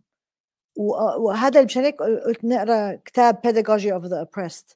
أحط إيدي بإيدهم وأقول تعالوا مع بعض نفكر كيف نحن بنقدر نصلح أنفسنا ومن ثم الناس اللي حوالينا. فهذا الإيجابية وحسن الظن هو جدا جدا مهم. تاني شيء إني أنا أنزل بالساحة وأعمل الإشي مش بس أحكي وأنتقد. لا أنا أعمل أفعل. نحن كثير شاطرين كمان بننتقد وهون بيجي المحك إنه لا تعالوا نعمل. وأنادي الناس وأقسم عليهم الشغل. وهيك إذا في حدا ما عم بيعمل أو بي أو مثلا أنا بتضايق منه إنه بيحكي ما بيعمل العمل بمحص العمل بمحص ف... فننزل ونعمل. وما نقول أنا شخص واحد مش هغير لا الشخص الواحد بيغير. اللي هي هذا الموتو تبعي أثر الفراشه اللي هي نظرية الفوضى بالفيزياء. إنه لما فراشه تحرك جناحها بتحرك الهواء سنتيمتر. بيصير إعصار في مكان ما في زمان ما أكثر ما نتصور. وأنا حتى بحب مرة بهذا التمثيل لهذا القانون مرة حبيت أقارنه بسوره الكهف لما الشباب هدول اللي اللي دعوا الملك وما رد عليهم وراحوا ناموا 300 سنة وفاقوا لقوا الملك مآمن. يمكن العمل اللي عملوه الدعوة الصغيرة اللي عملوها وراحوا بعد 300 سنة. مش تغير المجتمع. تخيل فنحن بدنا نكون عندنا هذا التفاؤل وهذا النفس. وترى حضارتنا وديننا بيقولنا أنت مش مسؤول عن النتيجة أنت مسؤولة تحاولي. وهون يكمن بيت القصيد. وهذا الإشي اللي كل شخص بيقدر يعمله إنه أنا شو بقدر أعمل الآن؟ وروح أعمله. ما أفكر إنه ما راح أنجح وهذا إشي كبير وفعل واحد مش راح يغير. لا راح يغير. فأظن إذا بدينا هيك مش للإنسان العربي بأمريكا أو بالغرب والإنسان العربي اللي بالبلاد العربية. كل واحد يبدأ هيك يبدأ إنه يبدأ هو بالعمل يكون متفائل ويحسن الظن باللي حواليه. الحوار وثالث نقطة الحوار الحوار الحوار. نحكي مع بعض ناخذ ونعطي مع بعض نسمع لبعض. نحن هي هي ثالث شيء ما بنعمله كفايه لأنه لما نسمع لبعض ونتحاور نفهم على بعض. لأنه معظم مشاكلنا وتحدياتنا آه، بتيجي لأنه من سوء الظن ببعض. لأنه ما فتحنا الحوار نفهم أنت ليش هيك حكيت راسا we jump to conclusions يعني. فهدول الثلاث نقاط إذا نحن قدرنا نركز عليهم ونشتغل وهذا شيء doable كل واحد فينا بيقدر يعمله آه بصير في تغيير إن شاء الله. شكرا. بعد عندنا محورين. المحور الأول آه، دكتورة رنا هو في آه، يعني مشروع النهضة العربية. حضرتك تصفين نفسك آه، بأنك نصف فلسطينية ونصف سورية بجواز سفر أردني. هذا في الحقيقة واقع. معظم العرب الذين يعيشون الوحدة العربية تاريخيا وضميرا وروحا. هل تأملين باتجاه العرب نحو مشروع كونفدرالية يوما ما؟ يعني إذا لم يكن على أساس الإيمان فيها فعلى أساس المصلحة على الأقل. آه، حضرتك عشتي يعني عندك تجربة أمريكية وتجربة أوروبية ورأيتي هذه المجتمعات يعني أمريكا هي اتحاد فيدرالي وأوروبا اتحاد كونفدرالي. ماذا ينقصنا نحن لإجراء هكذا آه، إجراء والاتجاه نحوه؟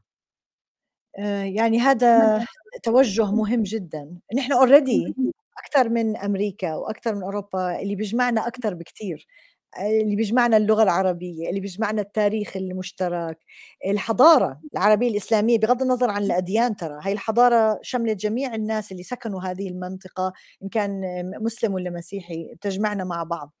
فاللي بيجمعنا كثير آه، هلأ الأمل إنه نصير وحدة واحدة آه، ولكن آه، مدى خلينا نقول مدى تمثيل هذا ليصير واقع رح يرجع على علينا نحن كأفراد. ما بحمل أنفسنا المسؤولية لحالنا ولكن البداية بدها تبدأ from somewhere يعني. آه، ولعل وعسى في زمان ما في المستقبل أو ما إنه هذا يتحقق إن شاء الله. بس لازم نآمن فيه ونحكي فيه لأولادنا لأنه هيك بتزرع الأحلام بالأطفال. وعندنا التاريخ اللي اللي بنتعلم منه تاريخنا نحن آه، كيف لما كانوا الصليبيين أخذين كل القدس وبعدين رجعت وقعدوا فيها 500 سنة آه، عندنا أمريكا وكيف توحدت عندنا أوروبا وكيف توحدت ففي في في تاريخ في العالم آه، فيه أمثلة إيجابية لاحتمال إنه هذا يصير ولكن اللي أنا بقدر أعمله وأنت بتقدر تعمله إنه نبدأ إنه نحلم بهذا الشيء ترى في مثل إنه إذا أنت بتقدر تحلم بالشيء فإذا هو ممكن يصير. وزي ما قال محمد علي كلاي آه، إنه ما في شيء مستحيل. واللي بيقول مستحيل هو بيكون شخص already مهزوم من جوا. فبدنا نآمن آه، وهذا اليقين صح؟ هذا هو اليقين إنه نآمن إنه راح يصير يوما ما وأنا خليني أعمل دوري اللي أنا بقدر عليه. ومن لم يحلم فهو ليس بواقعي. صحيح. الهوية العربية والحفاظ عليها في المستقبل حضرتك شفتي كيف التجربة يعني الاغترابية؟ الكثير منا آه، في المغترب آه، يعني يفقد جزءا كبيرا من أولاده آه، أو يفقد أولاده جزءا كبيرا من هويتهم في المغترب. وثم ننظر إلى أولاد أولادهم فنجد أنه سوف يتلاشى أيضا الجزء الأكبر من تلك الهوية العربية. هل لديك نصيحة في هذا الاتجاه؟ آه نعم. الهوية جدا مهمة. قد ما نحن آه، لازم نعمل انتجريشن ونتأقلم مع المجتمع اللي حوالينا اللي نحن اللي يعني اللي عايش بالغرب. هذا كثير مهم آه، مشان يكون في وحدة وتفاهم وتواصل.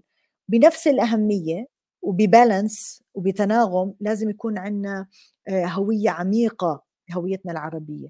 هلأ كيف؟ نتكلم لغة عربية في المنزل وهون بيجي دور الأم والأب. أو أو الشخص اللي عم بيدير باله على الأولاد بالبيت اللي هي بالعادة الأم ولكن ممكن الأب يكون كمان اللي هي نتكلم لغة عربية. طبعا هي صعبة وبدها همة بس هون بيجي الإيمان. إذا أنا بحس هذا مهم بعمله. آه عندنا أمثلة بالعكس وين الأهل بدهم يحكوا إنجليزي بمجتمعاتنا العربية وبيعملوها لأنه كثير بيهمهم إنه أولادهم يطلعوا بيعرفوا إنجليزي. فعلى نفس الأهمية والشعور بالأهمية إنه نحن نحكي مع أولادنا باللغة العربية من هن وصغار. مش عك... يعني مش بعد ما يكبروا بتصير كثير صعبة. فهذه كل واحد بيتزوج جديد كل واحد بده يجيب بيبي جديد يبدأ من هلأ يقول أنا هذا بدي أعمله وبدي أحكي لغه عربية معهم. مهما كان صعب ترى والأم والأب بيقدروا يحطوا القوانين لما بدهم. ترى الأم لما بدها شيء ما بتخلي ولد يروح يمين ولا شمال والأب لما بده شيء بيمنع أي حدا يتصرف. بس بيجي هل هل قديش الأم والأب بيشعروا هذا مهم؟ بحيث يحطوا آه، يعني يكونوا صارمين بهذا الشيء فالتعب عليهم بالأول. ولكن هذا آه، هاي واحد آه، فالكلام باللغة العربية نقرأ باللغة العربية القصص آه، ونعمل آه بس ثالث شيء الشعور بالفخر. مشكلتنا إنه مرات نحن بنخجل اللي منهزمين من الداخل لازم نشعر بالفخر بهويتنا وبلغتنا العربية. فمثلا من الطرق اللي ممكن يعملوها الأهل اللي بالغرب اللي أنا كنت أعملها مع أولادي لما أنا تربوا أولادي وهن صغار بالغرب إني أنا بروح على مدارس أولادي وبروح بحكي عن عني عن أنا من وين جاي شو عاداتي شو تقاليدي وبحكي بفخر وباعتزاز ولأني أنا نفسي قوية ومتقنة لعملي أنا عالمة وباحثة وأنا متأكدة الأمهات والأبهات كل واحد فيهم عنده شغله وبيتقن عمله. بيجي بشغله بعمله بإتقانه بيقول لهم أنا أنا مثلا آه، طبيب أو أو مهندس أو معلم أو صحفي فبجي بحكي عن شغلي وأنا عربي وأصلي كذا وهذا تاريخي وهذا حضارتي وأحكي القصص والروايات وأعملها بطريقة شيقة. قلنا نلعب ال game ال game الحوار game العرض. آه نعم.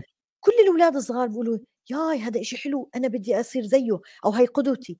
بالأخير لما يجي ال stereotyping بال media بيقول بس استنوا أنا شفت إنسان عربي حقيقي.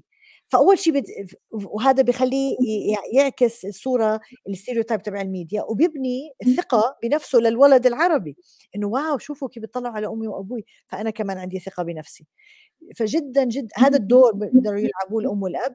ليعطوا ثقة لأولادهم وليغيروا خلينا نقول ال portraying بال media وبالمدرسة وبشجعوا وبشجع أولادنا يصيروا معلمين مدرسة يا جماعة ويصيروا صحفيين وكتاب لأنه هيك أنت بتغير الحوار. ونتعلم من غيرنا. شوفوا الأقليات الأخرى بالغرب ال Greek ال ال ال اليهود. يعني نحن نتعلم من من كل الأقليات كيف أحيوا لغتهم وأحيوا الثقة بنفسهم وبهويتهم والكل بده يقلدهم.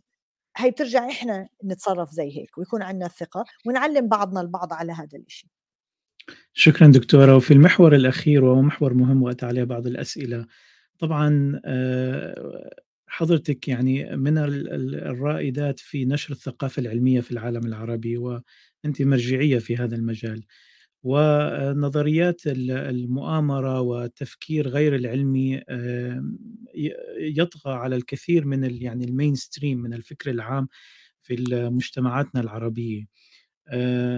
مثل مثلا وحضرتك عالمة بيولوجيا في نظرية التطور. نظرية التطور هي نظرية مسلمة علميا في المعاهد العلمية المعتبرة جميعها العلماء آه، يعني في الإحصائيات الأخيرة حوالي 97% إلى 99% من علماء الأخصائيين كلهم آه، يعني يأخذون هذه النظرية اليوم كنظرية مسلمة لتراكم الأدلة عليها عبر الزماحف. لا يوجد أسئلة حول يعني صحتها. طبعا العلم دائما في عملية تجديد ويعني فهم أفضل. آه، ولكن هي من الحقائق العلمية. ومع ذلك مثلا نجد هناك رفض بشكل عام آه، من نسبة كبيرة من العامة يعني سواء في الغرب أم في العالم العربي ولكن في العالم العربي كمان بشكل آه، أكبر. وقد تكوني واجهت ذلك. هناك الكثير من الفيديوهات التي تركز على هذا الموضوع.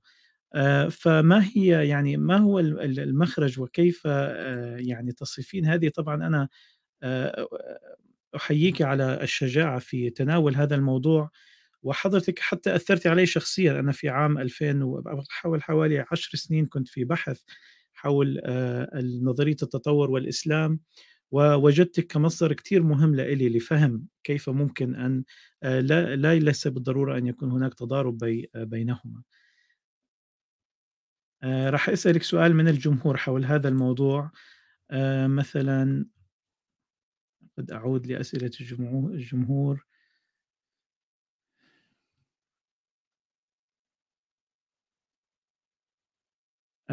السيدة عفاف خلف تسأل ما بدأ توافق نظرية التطور مع الدين خاصة أن القرآن تحدث عن نظرية التطور في جزئية تشكيل الجنين؟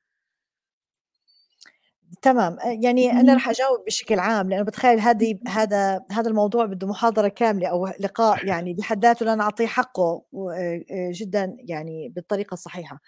اولا نظريات المؤامرة ترى موجودة مش بس بمجتمعاتنا العربية والإسلامية بكل المجتمعات. يعني أمريكا أكيد كلكم شفتوا نظريات المؤامرة على الكورونا والكوفيد و...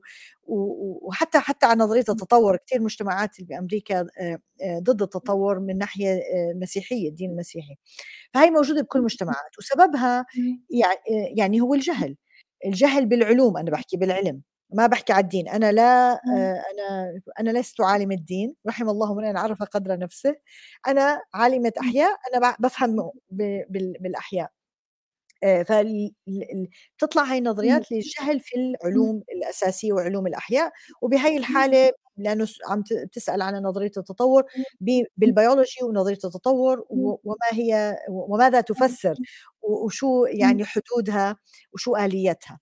آه، لذلك اللي عنده فضول وبده يتعلم وحق لأنه عن جد عنده فضول مش نقاش بيزنطي لأنه في ناس بتحب تفوت النقاش بس من أجل النقاش. آه، ومن هذا الباب أنا أنا ما بحب أفوت بديبيتس بهي مع ناس بهذا الموضوع لأنه أنا مو جاي أبرهن إشي أو أعمل تحدي ابدا. إنسان عنده فضول وبده عن جد يلحق ورا الحقيقة عليه يشتغل. مش بس يحكي يروح يقرأ يتعلم يصير باحث علمي ويقرأ. وبعدين بتيجي الأسئلة وبصير النقاش. فلي فأنا هذا جوابي لأنه أي إنسان بده يعرف أكثر عن التطور أو بيلاقي إنه في تحدي يروح يقرأ ويتعلم البيولوجي ويصير باحث. لأنه إذا إذا هو يعتقد بعد ذلك إنه نظرية التطور ما بتشفي فضوله وعلمه بما يتوافق مع دينه وعقائده أنا بقول له تمام إحنا بنحترم آراء بعضنا البعض بقول له طلع نظرية ثانية لكان روح اعمل بحث وصير عالم وباحث وطلع نظرية يعني مغايرة تفسر الظواهر الطبيعية وتتفق مع العقائد تبعونك أما ما بيصير بس انقد بدون ما أعمل برجع على العمل نحن بننسى إنه لازم نعمل ولا يحق لنا أن ننتقد بدون أن نفعل أن نعمل. آه فأنا هذا عادة جوابي لهذا الشيء أما أن أشرح نظرية التطور وكيف أنا بحد بنفسي كشخصي لا أجد أي تعارض مع الدين على العكس هي تعزز إيماني بوجود الخالق وأنه أصلا نظرية التطور لا تتناول وجود أو عدم وجود خالق هي فقط تفسر آلية نشوء الأنواع المختلفة. زي ما نظرية أينشتاين بتفسر قوانينه بتفسر نشوء الكواكب وال... وال... وكيف المواد حوالينا كفيزيائية بتتحرك وبتشتغل مع بعضها البعض فهي فقط تفسير لآلية وأنما عدم فهمنا وسوء فهمنا للنظرية خلتنا وفي لها أسباب تحليلات كمان أنا بحللها بكتاباتي وممكن نحللها في لقاء آخر. ليش ليش صار هذا المسكونسبشن يعني سوء الفهم آه، في نظرية التطور وعزينا لها أشياء هي مش مش منها. قصة يعني إنه الالحاد والكفر نظرية التطور ما لها دخل في هذا ابدا لأنها لا تتكلم عن الخلق بداية الخلق. ونفسه داروين لم يتكلم عن بداية الخلق ابدا هو فقط فسر الآلية آه، لذلك. فنحن علينا نقرأ ونتعلم ونتبع ديننا اللي قالنا تفكر اللي قالنا ابحث واللي قالنا اسأل. والقرآن بالنسبة لي هو دليل كيف أنا أتصرف كإنسان مع زملائي. الإنسان من جميع الكرة الأرضية وهو بيقول لي إني أستعمل عقلي وأكتشف الطبيعة اللي حوالي. وهذا عملية متصلة ما بتتوقف أبدا لأنه كل يوم بيجي إنسان جديد على الكرة الأرضية آه، بيجي بتساؤل جديد. وممكن يفسر الأشياء بطريقة جديدة. فهي عملية متواصلة لآخر يوم بحياتي أو حياة أي إنسان ولآخر إنسان رح يكون موجود على هالكرة الأرضية ونحن نتساءل. فإذا القرآن كان فيه كل الأجوبة لكل النظريات وهو كتاب علم كان كلنا روحنا على البيت. إنما هو فقط دليل كيف أعيش حياتي ونضلنا نكتشف ونكتشف ونكتشف. صحيح. شكرا دكتورة. فسوف آه، يعني آه، أجعل الأسئلة الباقية حول نظرية التطور في حلقة إن شاء الله أخرى آه، تكون حول تلك النظرية. آه، أن أنهي بسؤال للأستاذ ناصر وسؤال آخر حول الطفل اليوم. الأطفال والتكنولوجيا. حضرتك تربيتي في بيت مثلا منع التلفاز فيه أثر عليك إيجابيا. اليوم والأطفال بأيديهم هذا الجهاز الذي يشع كل هذه المثير الإثارة. كيف آه، نجعل الكتاب بدل تلك ذلك الجهاز في يدهم؟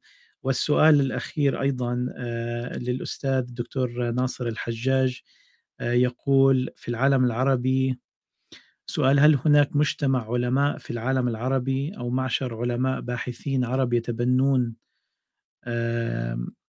كل عالم دون تمييز طائفي أو مناطقي أو جنسي. إذا كان الجواب بالإيجاب أرجو إعطاء أمثلة. وإن كان الجواب لا يوجد هل تتوقعين نشوء مجتمع علماني هدفهم الوصول إلى قوانين الوجود في مختلف المجالات مع الود؟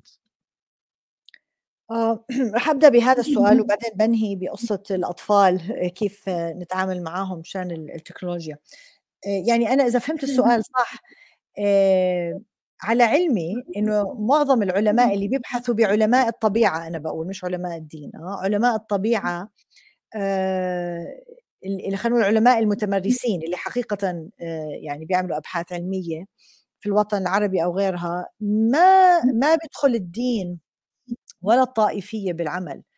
آه إنما أنت بتعمل ملاحظات للطبيعة اللي حواليك وبتبدأ بتفكر بتحاليل منطقية اللي هي فرضيات وبينعمل تجارب بغض النظر شو هو المجال لإثبات هذه الفرضية أم دحضها والقيام بالتفكر لإيجاد فرضية جديدة وهكذا. فالطائفيه الدين ما بيدخل في في البحث العلمي بحد ذاته. هلأ بيدخل بعدين في في تطبيق النتائج البحث العلمي من ناحية أخلاقية. هون بيجي الدين. إنه والله إذا أنا طلعت طريقة بشتغل خلايا جذعية هل بيجوز أطلع إنسان من خلية جذعية؟ هون بيجي هلأ الدين والخلق وهون بصير نقاش. والله أنا ديني مسلم بفكر هيك المسيحي بقول لك غير علماني وهون بصير نقاش. بس ما له دخل بالبحث العلمي بالذات. البحث العلمي رح يضله ماشي هو قطار وماشي بغض النظر عن ديانة العلماء. إنما هذيك تيجي على التطبيقات اللي هي الأخلاقيات وممكن نتعلم من بعضنا البعض ولازم يكون لنا مثلا كمسلمين صوت في هذا الإشي ولازم يكون في علماء علم مع علماء الدين في نقاش الأخلاقيات لأنه عالم الدين لازم يفهم العلوم لا يعرف إنه إلى مدى أنا الأخلاقيات تسمح لي أو ما بتسمح لي. وهذا اللي عملناه لما عملنا قانون الخلايا الجذعية في الأردن. كان مجموعة من الناس شخص واحد. آه فهذا جوابي يعني له آه الشق الأول اللي هو عن الأطفال والتكنولوجيا. الحقيقة يعني كلياتنا يعني اللي اللي منا عم بيسمع أمهات وأبهات بنعرف نحن بنملي بنحط شو اللي بدنا إياه لأولادنا. برجع هي شو أولوياتنا. إذا أنا أولي أولويتي كأم وأب إنه أنا بدي أحط طفلي بحضني وأقرأ له قصص لأنه بعرف هذا أحسن إشي له زي لما أطعميه دواء وبعرف إنه لازم ياخذ الدواء حتى لو عاجبه ولا مش عاجبه. وبفكر بطرق ابتكارية يعني أحببه بالدواء آه، نفس الشيء إني أنا بحط الطفل بحضني وبقرأ له من أول ما يولد. هلأ وهذا ترى آه، رح يمسك ويجذب الطفل أكثر من التكنولوجيا لأنه لما انت تقعدي مع طفلك انت عم تعطيه وقتك عم تحطي عينك بعينه عم تلفيه عم بيشم ريحتك. ما في طفل ما بيحب يقعد مع أمه وأبوه يقضي وقت ودائما أصلا الاطفال بيشكوا انه أمهم وأبوهم دائما ملهيين عنهم. فوجودك مع كتاب مع طفلك هذا بينتصر على أي تكنولوجيا ترى. إذا بتبدي من هو صغير مش لما يجي عمره 15 سنة أصلا ما بده يقعد معك لأنه هو teenager وهلأ تيجي تسحبيه إنه تعال اقعد معي. it's too late إنما انت لما تبدي من الصغر هذا ما nothing nothing beats اني انت تجيبي طفلك تقعدي معه وهذا بيزرع ذكريات وهو تينيجر رح يجي يقعد جنبك ويسمع لك وانت بتقري لأنه بتذكر طفولته. فبترجع انت الأم والأب شو تحطي أولوية؟ مش انت بدك تلهي الولد لأنه انت مش أو أنت كأب مش فاضي فبتحطي له التليفون. فهي شو الاولو نرجع شو الأولويات؟ هلأ بالأخير انت إذا زرعتي حب القراءة من الصغر بهي الطريقة ممكن بعدين يلجأ للتليفون بس انت خلص زرعتي حب القراءة ممكن يقرأ على التليفون. that's okay okay. هذه شغلة ثانية آه؟ إيه وممكن يلعب على التليفون يلعب لعبة. بس انت بتعلميه إنه القراءه القراءة بتجي لا أمسك كتاب وأقعد أنا وياك. آه وهذا أصلا هذا نحن معروف علميا كثير مهم لل brain development للطفل. آه وفي كثير دراسات بتفرجي إنه الطفل اللي بينقرا له ال brain development تبعه أحسن بكثير من الطفل اللي بيطلع على screen آه لذلك آه آه كيف تستعملي التكنولوجيا؟ انت تتحكمي فيها مش هي تتحكم فيكي وبطفلك إلك زمام المبادرة.